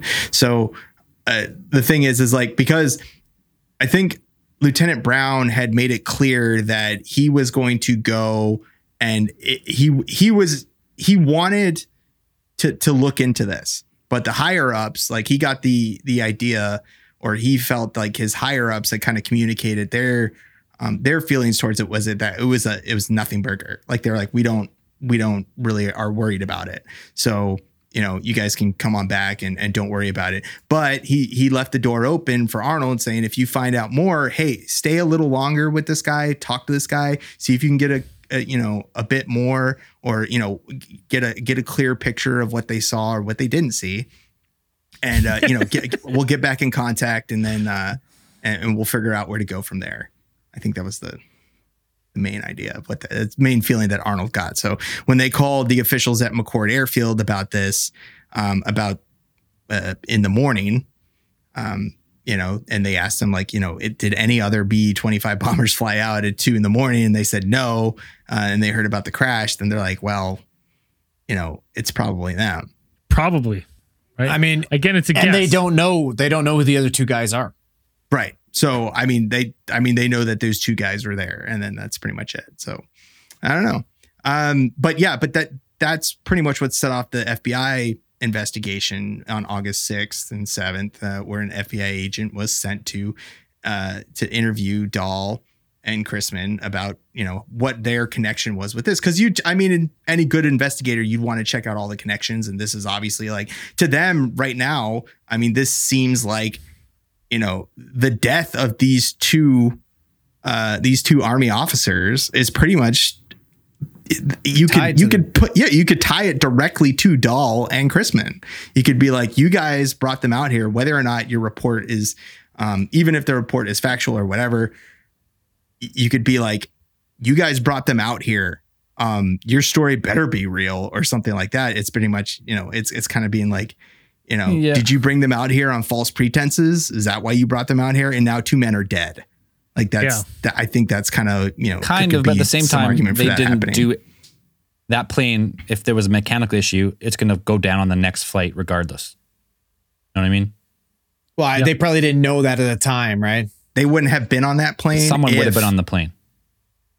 No, d- nobody would have been on that plane though. Nobody. Someone would have been on that out. plane on It- the next eventually flight. it would have flown the next time and it would have crashed if it was If it was a They were in mechanical a issue. rush. They didn't do a proper right, plane they check. went. They went specifically to investigate Dahl and Chrisman. I'm just saying that that's the case could be made that Dahl and Chrisman are in some capacity responsible for the deaths of the two army officers. well, even just It's even just that. Those are the last two people to fucking see them, right. other than the crew, right? But they obviously, That's they obviously so- weren't. I've seen the first forty-eight. I know how they do it. they weren't responsible in the end because there was no charges laid laid against them. yeah, they weren't responsible because they're at too all. busy looking for that cannon. That is Gotta find those circumstantial. Like to like to say that they would go because they're no. I get Zell's point. Like it didn't matter if that plane if if this was truly a mechanical issue. It didn't matter that it was this any the next two the next flight that that plane did was going to have an issue. still got to it just- investigate it. This is coincidence. Yes. Not- you still Yeah. got to investigate Yeah, but they're- I'm saying they weren't charged with anything. Right? well, yeah. No, I- they weren't yeah, charged no. with anything because they said that they weren't necessarily responsible for it because they believed that what they brought them out there wasn't like intentional. They're like, you didn't bring them out here because it, in order to kill them or, you know, in some type of spy. Like in worst case, they believed them to be some type of like Soviet spies. Like that's, I think that's what the, kind of what was the underlying suspicion, and uh, it, which was like everything at that time, which is like everybody's a Soviet spy. At the same time, it was actually Palmer who called them. So it was Palmer was equally as responsible as the two people who made the story. Right. So now the the the the agent that they sent there said that, that one of the interesting parts of the story is that he went to Dahl's home and uh, you know asking him about what he saw on that day, kind of tell him he wanted Doll to tell him the story of what he had told what he had told uh, Palmer or uh, he had told um, Arnold and uh, Arnold and and Smith, like what what exactly had you told them? What did you tell the army officers? Tell me everything that you told me. And so uh, it's it's related in the FBI report that Dahl kind of pulled him aside into the into the kitchen of his home and kind of started relating to him in hushed tones about what was going on. And then like mid conver- like mid story, his wife, Dahl's wife, busts in and is like, "Stop fucking telling these dumb stories." She's she told him he's like stop making up stories about what you saw. Well, you didn't here's see my anything. question. It's just some fantasy that you made up. And here's, then here's my question: Where did she have breakfast that morning? Hmm? Was she threatened over an eggs Benny by the Men in Black? You don't fucking know. Well, you know what though? Like to be honest, like hearing that on the face of it is like if you're just like you read that part, you scammed, you didn't look into anything else, I would be like, well, that's concerning that the wife's getting mad at him. But then when you also looked at like, you know, we didn't talk about that his business at like in during this time had also been vandalized, right? His son had gone missing, his dog had died, like, a- and Melted. you right and he he had gone for breakfast with this mystery man who was going to say hey shut your fucking mouth or things are going to take a turn for the worse and they started to and he's still talking and his wife's probably fucking fed she's like listen enough it's made up you didn't we're not talking about it. It's done. You're we're done. We're it's it's all make Two believe people fucking died because of this shit. Stop. right? Exactly right? So it's like to me i'm like when i'm when we're looking at this i go like this isn't that surprising that she would have this kind of reaction because maybe she's actually taking the threat seriously. Hmm. And immediately after this, Dahl would go on, like right after that, uh, he would recant on his story to the special agent. He said, "Yeah, I made it up." You know, he had he, he went on to kind of admit that he had made this story up, or you know, it was some type of hoax perpetrated by him and Chrisman. And that's not the first time that he had done that. Like there there are other accounts that him and Chrisman like have been approached in investigations about this, and they said that they had never said anything about. They initially they came out saying like we didn't say anything about UFOs. We had we had initially contacted a, an acquaintance in Chicago about analyzing some metal that we had found, but we had never said anything about UFOs. We don't know where the UFO story came from, and then. Uh, we just sent that, and we, but we said something. The you know the person in Chicago that they were acquainted with was uh, somebody it was another science fiction publication, and they said that they would have this stuff analyzed, and they would say that um uh, like Dahl or Chrisman would relate that the guy kind of wanted it to be material from a flying disc, so we said it was a flying disc. So it, it's not the first time that he, he would kind of go back on his story, and then but he would also go back and say, "No, I what I saw was real," and I said that. So he kind of like it, there are parts of the story where Dahl Dahl kind of flip flops between going back in his story, saying, Yeah. you know, at one point he says like, you know what, if anybody asks me about it, I'll lie and I'll tell them I never saw anything and I'm the biggest liar ever, or I'll tell them I'm the biggest liar ever, and just I'm tired of all this. I'm sick of it. Like at one point in the story, he just gets, you know, miffed off that he just I'm Yeah. tired of all this shit that happened. So, you know, the, yeah. I mean, and then pretty much that's where it ends. Now you have a couple of investigations that went into looking in for the, you know, on the physical evidence side. There are those who believe that that material that was on the the B twenty five aircraft with both Davidson and Brown could have possibly been recovered or you know survived the crash. So you have a number of things. I know, uh, like for the show we watched, the there was a episode of UFO Hunters. They went to the crash site trying to look for you know pieces of the the airplane itself, which they actually found some pieces. Some parts had survived the you know being out there for that long. Um, and then there are some uh, also some publications and and some websites that said they went out there and uh, found pieces of the, what they thought was the material uh, I don't know how you would how you'd come to that conclusion. Like if you went out into like a giant field and you're just like, this is this is the stuff that was the part, uh, or you know, this is the material that they were carrying that was reported to be from flying disc. Like, how do you know it's that and not just some random piece of metal that's out there? Did they ever uh, drag the lake or anything like that? Which like, oh, the the Puget Sound, Like like or the bay. Puget Sound? Puget Puget Sound. Puget Sound? I think that would be a little bit um Well, because there was pieces that hit it, right? That fizzled. Did they go down that, there? That went down there. I know in shit? the I know in the UFO Hunters episode they, They had went one of diving. their members go down there and, and dive down into the area that they believed it had been reported that that had happened. Yeah, but there's Um, no there's no They way, found some pieces of rocks and stuff, but that was it. dude. If there was slag that fell in the ocean and you know it cooled and it hit the bottom seventy years ago, all the tides Yeah. and the silt and stuff, it's gone. well, I'm talking, berries, but what about gone. right after it happened? No, No, no, no, no, nothing after it happened. There, no large scale operations were done to recover anything or anything like that. To you know, to to general knowledge or anything that came up in my research. There's no, Yeah. it was just mostly like people took it as a story. Um, and then rather quickly, within a, a couple of months, it was kind of the general consensus was that it was a hoax. as with Yeah, most of so- these cases of the day. Everyone thinks Right. just a hoax. Well, they had so many of them this time too, and they're all brand new. Yeah. Or this is the first time you're hearing about these flying. This is the, yeah the first year of And the flying saucer craze. No And one there's tons of them. no one right? There's knows almost what like a to mass believe. hysteria for fucking saucers. hmm Yeah. No one knows what to believe. There's different accounts, different stories, different timelines. They didn't they didn't really start looking into these types of cases for like for years. Like the initial vet investigation happened, the initial reports, like newspapers and stuff, Tacoma, but no one really got into them till years later. Like really started digging in. So it's it gets it gets hard. You know, the longer you wait, the harder it is. So All right, let's uh, go. yeah. Uh, let's get into final thoughts. Zell, why don't you kick us off? I like the case as it is, as far as the timeline goes. The first, you know, the first sighting of these.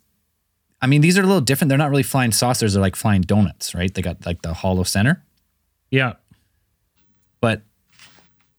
I can't make a final conclusion because the pictures they said they took are, have never surfaced. You never seen the pictures, right?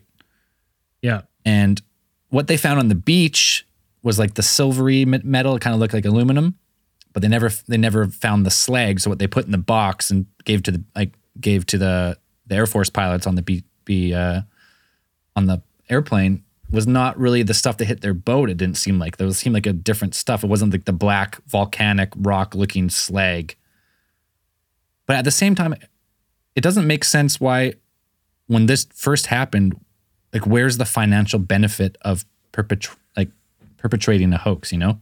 Like why why now there's no did they write a book about it? Did they go on like a national TV tour? Did they, you know what I mean? Like why why Yeah. then? Like this is right at the start. So I don't know, there's a couple missing pieces for me to make a full conclusion. I do not not believe, but I you know I'm I'm right in the middle. I don't I'm not really sure on this one. It's a it's a tough one. Dan, let's go diagonally down to you. um th- there's a lot of information about this case like in the FBI reports and stuff. I mean, it was a pretty thorough investigation by all accounts and they went through and, and talked about a lot of the kind of addressed a lot of the points like again, you have actual physical material that something dropped or they claim dro- dropped out and that's kind of like the the big thing for me. I'm like what was that metal? Um after uh Davidson and Brown had left, I think uh Smith and and Arnold had stayed for a couple more days they got in contact with like another official from one of the airfields to come down there and kind of take a look at some of the material and like one of the local airfields. And the, he took them uh, to a smelting plant a smelter that was working in the area. And he took that material and he showed them like slag from that smelter. And he's and you know th- th- from the FBI report they reported that they said it looked remarkably similar so Yeah, well, molten metal will do that, but like Metal, you gotta an- you gotta analyze it, right? Like, yeah, you might be like, yeah, this looks like the same kind of molten metal, but it may not be the same kind of metal. Right. So, I mean, you know, a couple of, you know, the army officials who had worked with aircraft materials, you know, their army, you know, I'm sure like they looked at it, they didn't see anything remarkable about it, didn't seem really interested in it. Um, there's some in in in the UFO hunters episode, they um, they heavily imply that perhaps like this thing could have been magnetic, and that was maybe a cause for the uh, or a, it could have contributed to the uh, the fire that that downed the plane. Uh, and so it's like that triggered something, but also it's like, well, if those, if these metal, if this molten metal exhibited some kind of remarkable property or something, or it dropped off of Uh, a UFO craft as some kind of advanced material, I think it would have been apparent like right from the start. Like it would have been like they've been like this is something we've never seen before. This is not aluminum. It's not some type of steel. It's not type of whatever. I think it would have been like you can touch it, feel it, you know, look at it. There, there's certain you know properties of metals that you can be like okay this is definitely not something we've seen before so that's kind of like that and then there's just a bunch of stuff that the the story again like i said there's so many accounts and the story has changed a bit or there's bits of inconsistencies between each of the accounts and and as it's aged so for me it's like well it, it could have been i, I want to know what he saw if he did see something because it sounds pretty interesting. Like if it if it if it was something that some UFO craft that jettisoned its its raw material, maybe extracted, I don't know, it could have been like Puget Sound has been known to have like deposits of platinum and gold. Maybe they were extracting that and then they were just ejecting the slag and then refining it into monoatomic gold to power their warp engines so they can jet off into the universe. Like That's maybe what I'm sure. talking about. Okay. Cool. That's what I'm talking about. Cool. I can Yeah. do that. All right, Andrew, what do you think? Um, I this was really fun. This is really cool. I enjoyed it. There's so much. There's so much to it. Um, I'll just raise a few of my concerns. Like, you know, big thing again with Zell brought it up the pictures. Like, you know, they got pictures of the crafts. Also, don't you think they would take pictures of the damage done to their boat? You know what I mean? To just prove that that fucking happened to begin with. Um, the fact that we have two people that also witnesses this that we don't know their names, we don't know where they are or what happened to them. Um, we have the son who has some sort of post traumatic amnesia from this event or potentially neuralized, like Braden said, or MK Ultra. And if they went to the fucking, if they went to, or if they went as far to neuralize or, you know, MK Ultra, uh, his son, why wouldn't they just do it to Dahl as well?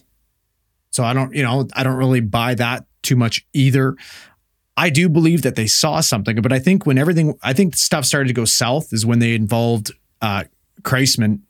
And Chrisman, what did Chrisman do as soon as he found the story out? Right away, he attached himself to the story, being like, oh, I went there and just magically saw a saucer too. So he instantly puts himself in the story and then he reaches out to his buddy Ray Palmer, who runs a fucking amazing stories, you know, uh, magazine to try and turn this into some bigger, more elaborate story. And then, like Zell brought up, well, I don't understand why didn't these guys make money or try to pursue this anymore? And I think the reason why they didn't is because two people fucking died. And I think that's what fucking derailed things for them. They're like, holy fuck, things are real. this is this things went seriously south. This is not the cool, lucrative story that we tried to turn it into, and we need to shelf it. And that's kind of where I am. I think it's a really cool story, and I do think Dahl believes he saw something. And as far as his son goes, potentially had some type of post-traumatic amnesia, but usually that's not that's usually never permanent. In very very rare cases, maybe lasts a couple days, a couple weeks, and the longest I've ever heard of it lasting is maybe months.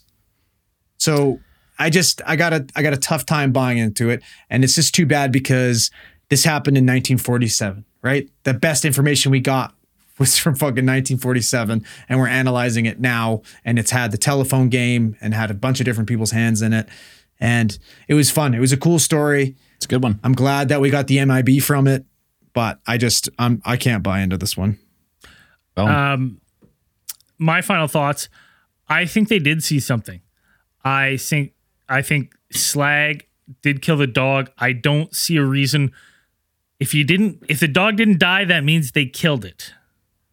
And I find that story even hard. I find that hard to believe. Like, why lie about kid? Like, you're like you just murdered your dog for this for the story. Um, I think I think I I believe the story. I believe they found something.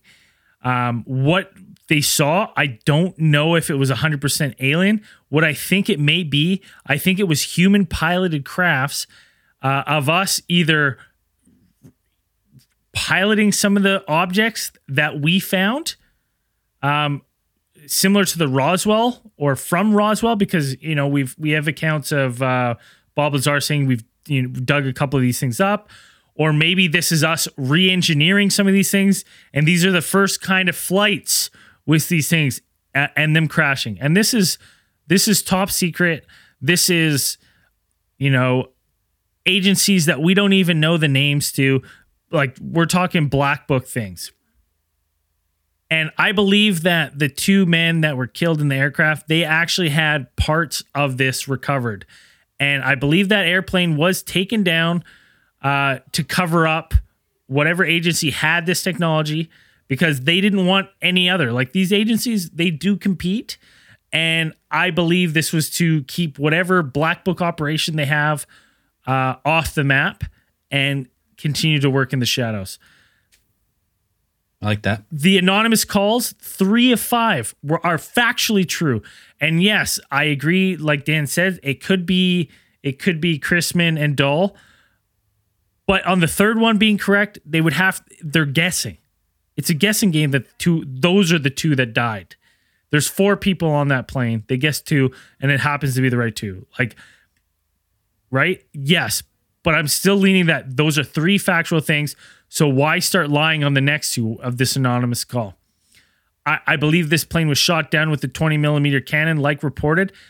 Uh, similar to what Zell said, I believe maybe the pilots weren't in the know. This plane was hit. That's why you have the the large debris field, is because it was hit by something. This explosion took out the engine, uh, possibly not a wing right away, uh, spreading debris all over the place.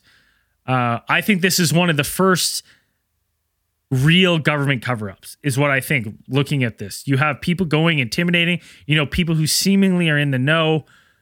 Uh, and it's perfect because it's so long ago and there's this window of opportunity where you're even between agencies. Like it, the amount of like disorganization in this specific period when like the Air Force is becoming their own entity, I can only imagine it's a logistical nightmare for everyone involved. Uh, and I believe that's why this was done at this point is because some people saw an opportunity to make it work for them. That's what I believe. Those are my final thoughts. There you go. It's a fun case. One one of the OGs of ufology. It's fun to get into the old ones sometimes. We haven't done the old ones probably since Roswell, I don't think. Something that old at least. Fun. If nothing else. Good case. Good case. Um, we're gonna do something a little different here. Um, if those of you who have been on our Facebook and Instagram, we've been posting a lot of recent UFO videos, uh, some compelling ones. So right now, I, we don't even have a segment name for this yet. This is just sprung on us. This is brand new, brand new. Something we're gonna do. Uh, if you're not if you're not watching the live stream, you don't have to sign up for Patreon. But if you want to, you can watch it. We're gonna post these on Instagram and YouTube. Post them on the socials. The videos are already on our socials, but this clip from this point on will be on our socials of us reviewing these clips. So uh, we're gonna start with the. I'm gonna start with that. The blue light in the sky one, Braden. Uh, so this is, yeah, this video. I'll give a quick rundown before we play the video. This is August third, uh, 2021, over the skies of Brooklyn, New York, USA. A giant UFO was recorded emitting a blue light. After a few moments, the UF- UFO appeared to eject smaller UFOs. Uh, the group of friends filming the event claimed that their cell phones turned off mid recording for no reason, and they were unable to turn them off until after the UFO had vanished. And this is UF turn them MUFON case case number 117221. Cue the video. Here we go. So we see what appears to be a large light in the sky. Oh, shot off a fucking UFO. One light shoots out, Two lights. and now a second light, slower than the first one ejected, pops out, and the video inexplicably inexplicably stops 17 seconds into the video. Uh, what's everyone's thoughts on that? I've seen batteries not included. That's what this is. Well, what could make what could make those lights? Besides computer effects, I have no idea. Some. So is it a UFO shooting out other UFOs that are also glowing? Is that what they're saying? in the, all they say is that they see this blue light and it appears to eject those two other smaller lights that you see in the video. Um, I'm at a loss. The first one ejects obviously faster than the second one. Second one kind of comes out a little slower, but I'm at a loss of what you know w- what that could be. You know, there's always this thing that this is this is a fake video.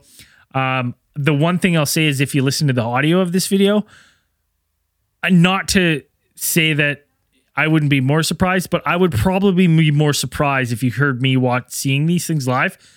Um, it does seem underwhelming for the people who are recording. I mean, it's pretty cool. The one thing that, like, I'm not saying that it, it's not indicative of any alien craft that's been described, but like the movement, it's really slow. It comes out the kind of just in a straight line type thing, where it's none of that really cool sporadic movement or those Right. sharp lines or anything like that that we've seen described, right? Like it's just like a, just a you know slow little fucking trickle out. Yeah. Basically, it's just making it very. Hey, we're here. and We're not worried if you see us. It's cool. uh, the funny thing about this video is that I, when I reviewed it and I looked at it, um, I kind of dug into it a little bit, and that this video, there's another similar video to this one that was posted or appeared like popped up in, on the internet like with or posted somewhere in a couple forums that it was like the exact same thing but like a couple days earlier and from a different place within New York. It was still in New York. It was still in New York. It was one from like it was on Manhattan or something like that. And um like they filmed the exact same thing and it looks almost exactly the same. Cool. Um like like not, not like the it's it's a like the light is the same brightness. It has the the ejecting of at least one or two It's smaller a, lights. It's a different video, but appears the same. Right in a different but in a di- kind of a different location. So it's like Yeah. right over like midtown manhattan. So I, you know i would expect there to be more videos because the, the video is kind of taken from like across the water. It's like it's like it's over manhattan and i'm like okay it's like it's right there. It's right next to like a skyscraper or two. And you would expect to be i know people would want to say that you know nobody's ever looking up anymore. Everybody's looking at their phones but i'm like those lights are pretty bright They and if you saw bright. one of those, like it would be casting, like it's bright enough to be casting shadows. Like if it's that close, it's that brilliant, it's that bright in that in the video that we even in the video that um that we're looking at now, it, it is remarkably br- brilliant, and it would be probably bright enough to cast its own shadows. So, Like, it what are would your be- thoughts? so- Sorry, Dan, not to interrupt you. Sorry. Did I not already say it? Oh, did you? Let's go around. Yes, let's go around the horn. Real or fake? Real or fake? Yeah. Real. That's That's a real first one. fucking video right there, baby. Yeah. Yeah. It's a real video. I just don't know what it is. It's real to me. Um, it's a real video. I I personally I don't like this video. I think it's a fake only because of the audio on it, the reactions. I just feel that if you were seeing something this mag like this magnificent as the video goes, I think you would have more reaction than you see in the video. The reaction, and I hate to judge it from the reaction, but uh, that's honestly what stands out to me is like the lackluster reaction to this. If it's truly what you're seeing because everyone knows filming a camera is going to be less astounding than your eye what your eye sees. Um, let's cue up the next video Zell. All right, this one's a UFO, a, like Uh, a, a black, a black saucer UFO against the clouds. It looks like pretty much. uh, Zell, you can just hit play because I will read the description. There's no audio to this video, so you can just hit play right now. Uh, this object was spotted in the skies above Manhattan, New York. Uh, this was August 7th, 2021. It's MUFON case 117196. The submitter explained that the audio was removed because they were freaking out and they cussed while recording this thing. The uh, submitter says, I couldn't believe what I was looking at. It really freaked me out. And right at the end of this video, uh, you see this object, this seemingly black speck hovering, looks kind of similar to a tic tac. Uh, and it is going to inexplicably fade away from view as if it's taking off into the clouds. Uh, that's probably going to happen There it goes. right now. There, it goes. Oh, it does fucking go. That's that was for cool. sure. Uh, Dan, what are your thoughts? So you said this is another one in Manhattan. Yeah. Probably It's a be this- hub. probably be about the same thing. I mean, I have a lot of questions, but I don't know. It looks, uh, yeah, it looks like a UFO hanging out. It looks like aliens are really interested in New York. Maybe they come for the the the thick sliced pizza. I don't know. There's Broadway. there's something Oh yeah, they could. Yeah, they could be here for Broadway. Some good musicals. For uh, for my review of it. There's something about when it's leaving that l- just doesn't look right on the video. Like as it's fading out, shooting in the scars, it doesn't look like it's actually. It doesn't look like it's leaving and going far away, rather than it's getting smaller. And to me, that shows maybe some like editing uh, of the image Kind of like so it, that that's that's a hard one. It's a hard one for me because I, everything when I look at it looks good, but when it's leaving, I question the as it seems to be disappearing. That's just the into clouds. time dilation. Maybe. don't know. Zell, what do you think? I mean, it's weird that you're you're filming from below and it's just a, it's a black blur against the clouds. Mhm. So I mean that could I mean Yeah, I mean, black holes bend light around them. So it's like it absorbs the light. Its gravity field that it's generating is absorbing, you know, bending or absorbing the light in it. That's what's happening. Yeah, exactly. That's what I think. Andrew? I mean, if I took that video, you'd have to take out the audio too. I'd be shit my pants. Look at that thing. Looks just like a fucking flying saucer, man. Who edits out the audio and they're like, I cussed in it. Like, okay, gives Like, a shit? must have been I, like if they cussed, it might have been, it must have been like some like really bad like racial slurs or something. like I don't know why you would edit out. No one would care. Dan goes straight to the racism again. God, I'm just saying it's like that's the only reason you would edit it or you would take out the audio if you were saying some really like racist shit. Like I don't know who else would like edit out cussing. Like He's a nobody cares if very, say, very fuck, what's that? strict religious person, and they said cunt, and they went, hell no. Could be- that can gosh never. darn it! Look at that be in thing up there. Yeah. Jesus. Did you lose lose use the Lord's name in vain? Cut it. all right. Uh, is that all you want to do? You want to just do two then? Let's do two for tonight. Yeah, we're going pretty right. fucking long here. so. All right. All right, let's let's uh let's give out a theorite of the week. We got a special one. Special one. A special. Well one. deserved. Well deserved. I'm pretty sure. What is it? Her 20th birthday? 21st? Yeah, twenty. Let's Something give her like that, twenty. yeah. So, yeah, something like that. Well, she's gotta be- Wanna- Older than her son, so I think there's. But let's give her a how how old her son? Older, whatever her son is. Give her a appropriate age above him. 26. Sure.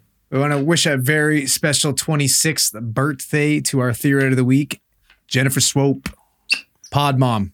Pod mom, unofficial pod, Pod mom, Mom. The official Pod Mom. the official pod mom. Let's face it. Come on. Come on. We Always, love you. You're always best. Cheers, active on the Jennifer. Discord. Always a valued. Hope you had a happy member. birthday. Hope you had a Hope you great got birthday. spoiled. Birthday today. Cheers. You're right of the week, Jennifer Swope. We appreciate your support to the community. All right, all right, all right. You're not supporting the show. Oh, that's not the right button. There we go.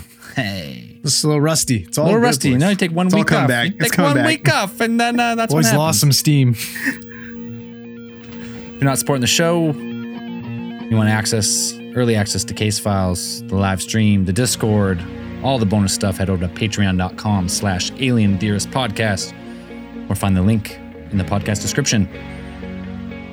This week's newest supporters Dylan. Fuck, why do you gotta do this to me, you know? Dylan Killed. Yeah, Dylan Killed. There you eh. go. El Taco Truck.